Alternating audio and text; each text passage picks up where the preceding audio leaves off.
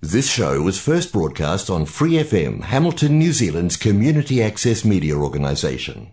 For more information on our lineup of shows and the role we play in the media, visit freefm.org.nz.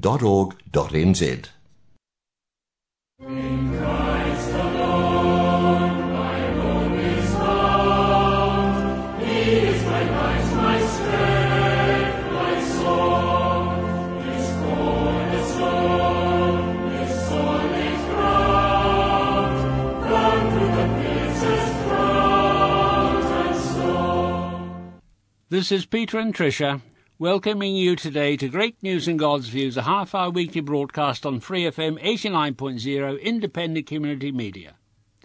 We can be contacted by email at greatnews376 at gmail.com. That is greatnews376 at gmail.com. We look forward to hearing from you. Our worship theme today As we walk by faith, God is able to accomplish great things in and through us. Walking in faith. On the heels of an incredible miracle of healing for Aeneas, the eight year bedridden paralytic, the Apostle Peter is seen again following in the footsteps of his teacher and acting much like an Old Testament prophet. A key to understanding these miracles is the purpose in turning people to the Lord and beginning to walk in faith. Physical healing stands penultimate to the spiritual healing of eternal salvation. How would Peter approach a situation when called upon to pray for someone who is dead? We read from Acts chapter 9, beginning at verse 36. Now there was at Joppa a certain disciple named Tabitha, which by interpretation is called Dorcas. This woman was full of good works and alms deeds which she did. And it came to pass in those days that she was sick and died, whom when they had washed, they laid her in an upper chamber. And forasmuch as Lydda was nigh unto Joppa, and the disciples had heard that Peter was there, they sent unto him two men, desiring him that he would not delay to come to them. Then Peter arose and went with them. When he was come, they brought him the, into the upper chamber, and all the widows stood by weeping and showing the coats and garments which Dorcas made while she was with them.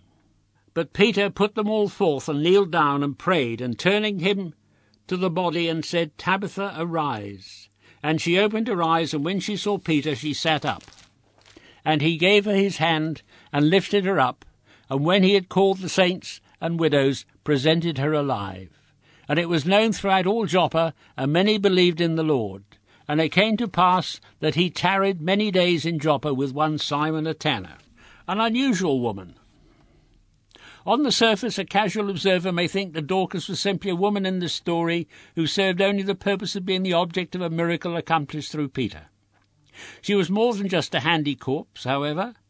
Verse 36 describes her as a disciple. This is the only occurrence in the New Testament of the feminine form of the term for disciple. To be described in the story with passing reference is notable enough, but she is classified as a disciple, that is, a follower in the Christian faith. Her ministry is described as doing good and helping the poor. She was not a follower who continually received ministry. She was a disciple who practiced ministry. Her ministry was marked apparently among the widows of the area. They loved her dearly because of her many acts of kindness. She apparently made them robes and various articles of clothing since they were poor. Her ministry was one that was desperately needed by those widows. When she became ill and died, the women, as well as all the believers, were at a loss. The faith of friends. An interesting point to this story is that after it was clear that Dorcas had died, her friends still urgently called Peter to come. They believed that Peter could reverse the death process. Certainly, this was part of the description of those who would follow in Christ's ministry, but it would also be a possibility for a prophet to accomplish such a miracle. In her helpless state, Dorcas' resurrection depended on the faith and action of her friends. Here is the power of the church as a corporate body. There can very well be times in which we find ourselves in a helpless state, and the body of Christ functions to edify or build up those who are helpless and lifeless. There will come times for most believers when they will need to lean heavily upon the faith of brothers and sisters to bring them through. The faithful disciple. How simple it would have been to just attempt to comfort them and help them accept the new reality of the loss of their friend. Peter swallows hard, though, to move towards the miraculous. No doubt he has some direction from God for what miracle should occur and obeys the Lord's command. The greater miracle may not be the resurrection. God had certainly provided this act as simple as speaking the words, Come forth. No, the real miracle would be the movement of faith in Peter's heart. Is this not the man who denied Christ three times? Is this not the man who returned to his fishing trade when it appeared Jesus was dead? Now look at him praying to resurrect a dead saint. The change in Peter's disposition and faith to bring the intervention of God to hurting people, rather than taking the easier way out, is clearly a miracle that is within reach for us. Our miracle is to respond to God's call and direction faithfully to open the doors that untie the hands of an omnipotent God. You are listening to Great News and God's Views on Free FM 89.0. Our first music today The Holly and the Ivy, a 17th century English carol.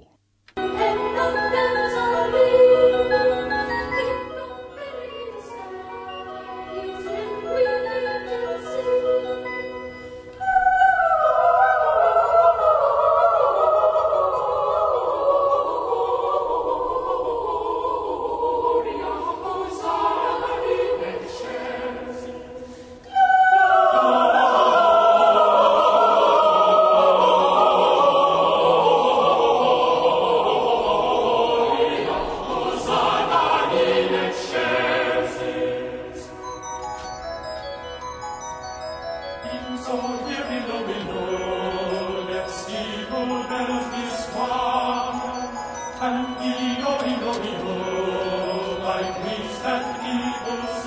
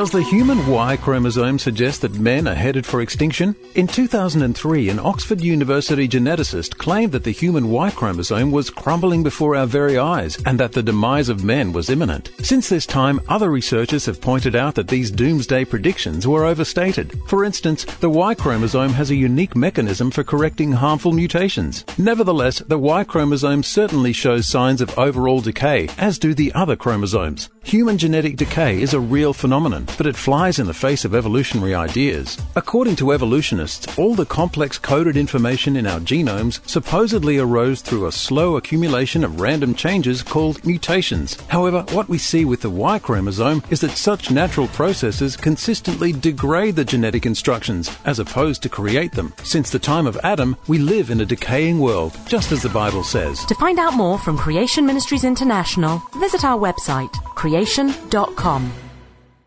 You are listening to Great News and God's Views on Free FM 89.0 Independent Community Media. Are you listening? It was a cold, wintry day in late December, and the Jews were celebrating the feast of dedication called Hanukkah. On the east side of the temple in Solomon's colonnade, Jesus walked. The colonnade protected him from the cold east wind, but not from the cold stares of the people who were with him. The people were there for a reason. They wanted to know and they were clamouring for an answer. They pushed in all around him, and they were in his face. Are you the Messiah? If so, tell us plainly.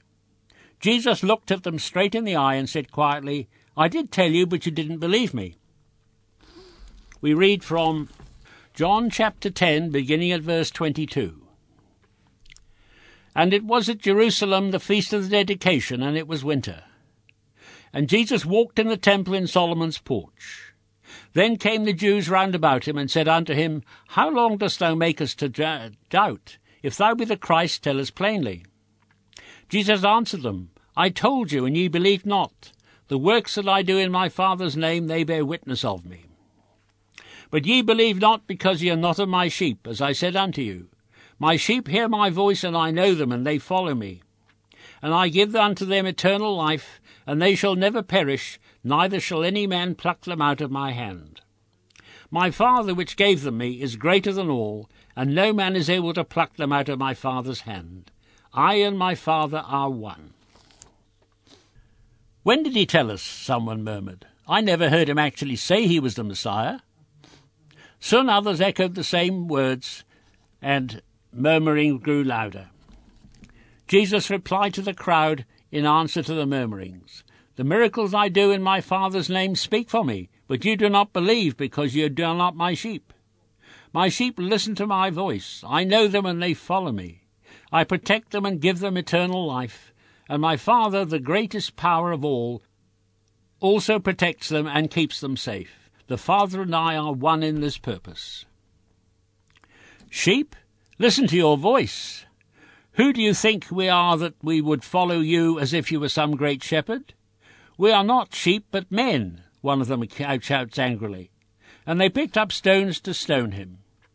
One wonders, weren't they listening? It was a beautiful day in the middle of spring. The sky was blue, the trees were green, the sun was a warm yellow. Two friends were enjoying the outdoors by sitting at a picnic table in the park eating lunch. Do you really believe that stuff about Jesus? One friend asks. I mean, do you really think that he is the Son of God, the Messiah, the Christ, the Lord, Saviour, and all those other names I've heard him called? Yes, came the simple reply. But Susan pressed on. But why? Why Jesus and not someone else? I'm not sure even I believe in God, much less Jesus. Adam thought for a moment, then answered, because of the things he taught, the miracles he did and still does, because he died for all of us, and because he was raised from the dead, no one else has ever done these things before or since. I don't know, Adam. It seems to me that Jesus was a good man, a great man for that matter, but the Son of God? I don't think so. It's just too weird. As Adam started to say something, Susan picked up the chicken leg and made a gesture with her hand that clearly indicated that the subject needed to be changed. One wonders, will Susan ever listen? It was a rainy Sunday morning in early autumn. The worship service had just ended, and people were standing around in small groups talking among themselves or gathering their family members together so they could go to eat lunch. No one took notice of the stranger standing in the back corner of the sanctuary. But if they had noticed, they would have been struck by the impression that he was listening to the many conversations going on all at the same time. One angry looking man said vehemently, I don't care if it's okay to do it. It's different and I don't like it. We've never done it that way before, and I, for one, won't stand for the change. If they insist on changing the worship format, I'm going to raise hell. Another man in the group added, these young people, all they want to do is turn worship into a feel good experience. They have no respect for worship as reverence and awe. At the same time, a young man in another group was saying, Why can't they see that we're dying spiritually and that our worship services need to be more exciting? They're just so stuck up in the past that they won't listen. Well, if they won't change, then I'll go somewhere else. I don't have to put up with their sanctimonious and overbearing attitudes. It occurred to the stranger in the corner that the meaning of the teaching, love one another, had been lost to these people. In another part of the sanctuary, a businesswoman was scheming in her head about how to close on a deal with a customer who really didn't need what she was offering. In fact, she was pretty sure the customer was thinking he was getting something that would, in, by reality, not live up to his expectations. But that's not your concern, she reminded herself. She needed to commission this sale would bring. So what if the customer was mistaken about the full potential of her product? Was it her fault that the customer hadn't done his homework properly? As she left, she shook the preacher's hand and said, Good sermon this morning, John. A smile was forming on her face, not because of anything the preacher had said, but because she just decided on the sales strategy she was going to use. It was going to work, and she knew it. The commission has my name on it, she told herself as she drove away. The stranger just shook his head and thought, is that what it means to do to others what you would have them do to you? And he knew that while she faithfully attended church, she had, at least for the time being, chosen to follow the voice of another master. Finally, the stranger lifted a scarred hand to wipe a tear and said out loud to no one in particular, Are they really listening to my voice? I sometimes wonder. Our next music Hark the Herald Angels Sing, written by Charles Wesley in 1739 and modified by George Whitefield in 1758. Hark the Herald Angels Sing.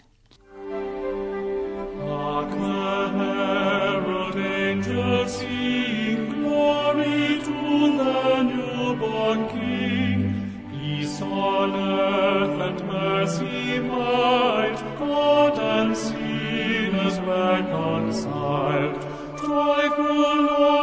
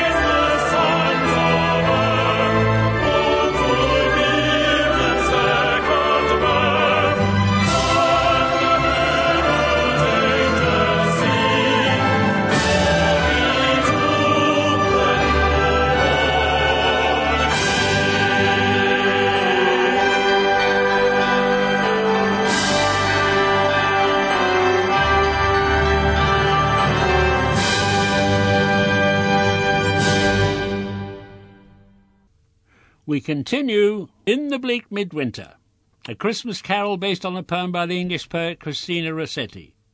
The poem first appeared to set to music in the English hymnal in 1906 with a setting by Gustav Holst. In the bleak midwinter.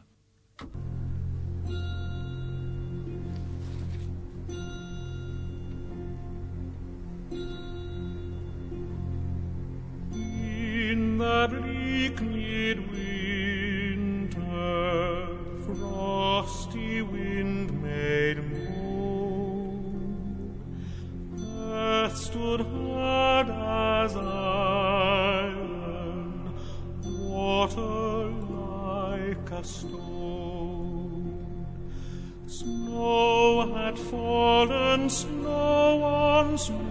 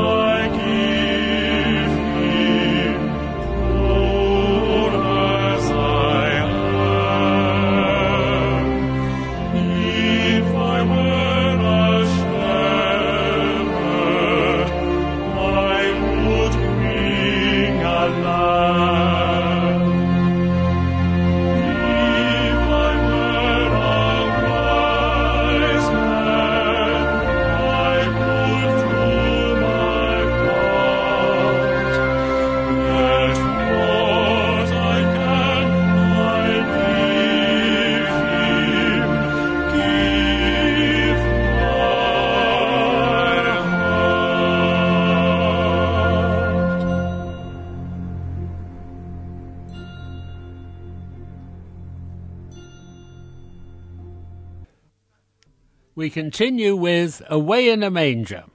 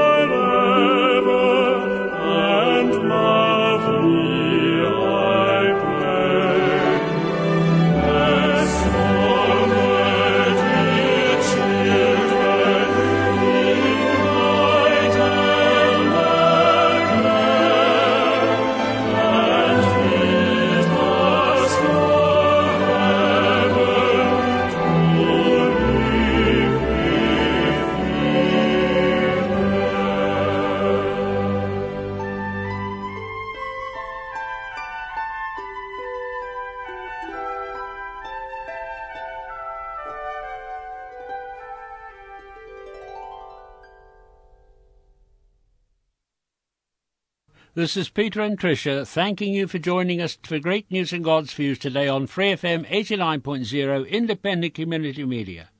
We invite you to listen every Sunday from 9.30 to 10 for a presentation of historic Bible-based Christianity, highlighting preaching of the Word, classic songs, hymns and spiritual songs. We use only the King James Bible, the authorized version.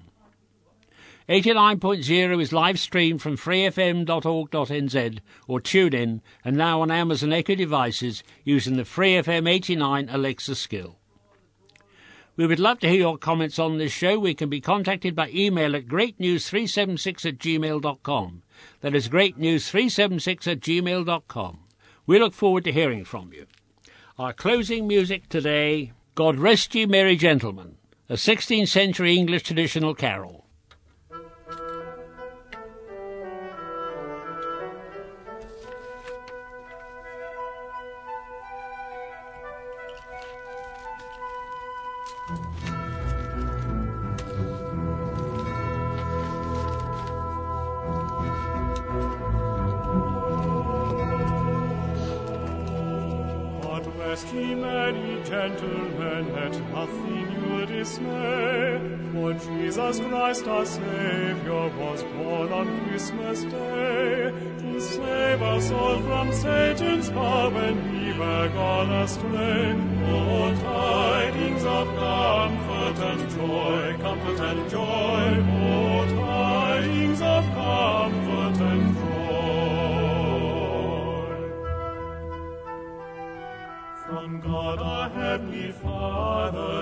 Blessed angel came, and unto certain shepherds brought tidings of the same. How that in Bethlehem was born the Son of God by name. Oh, tidings of comfort and joy, comfort and joy. Oh, tidings of comfort and joy.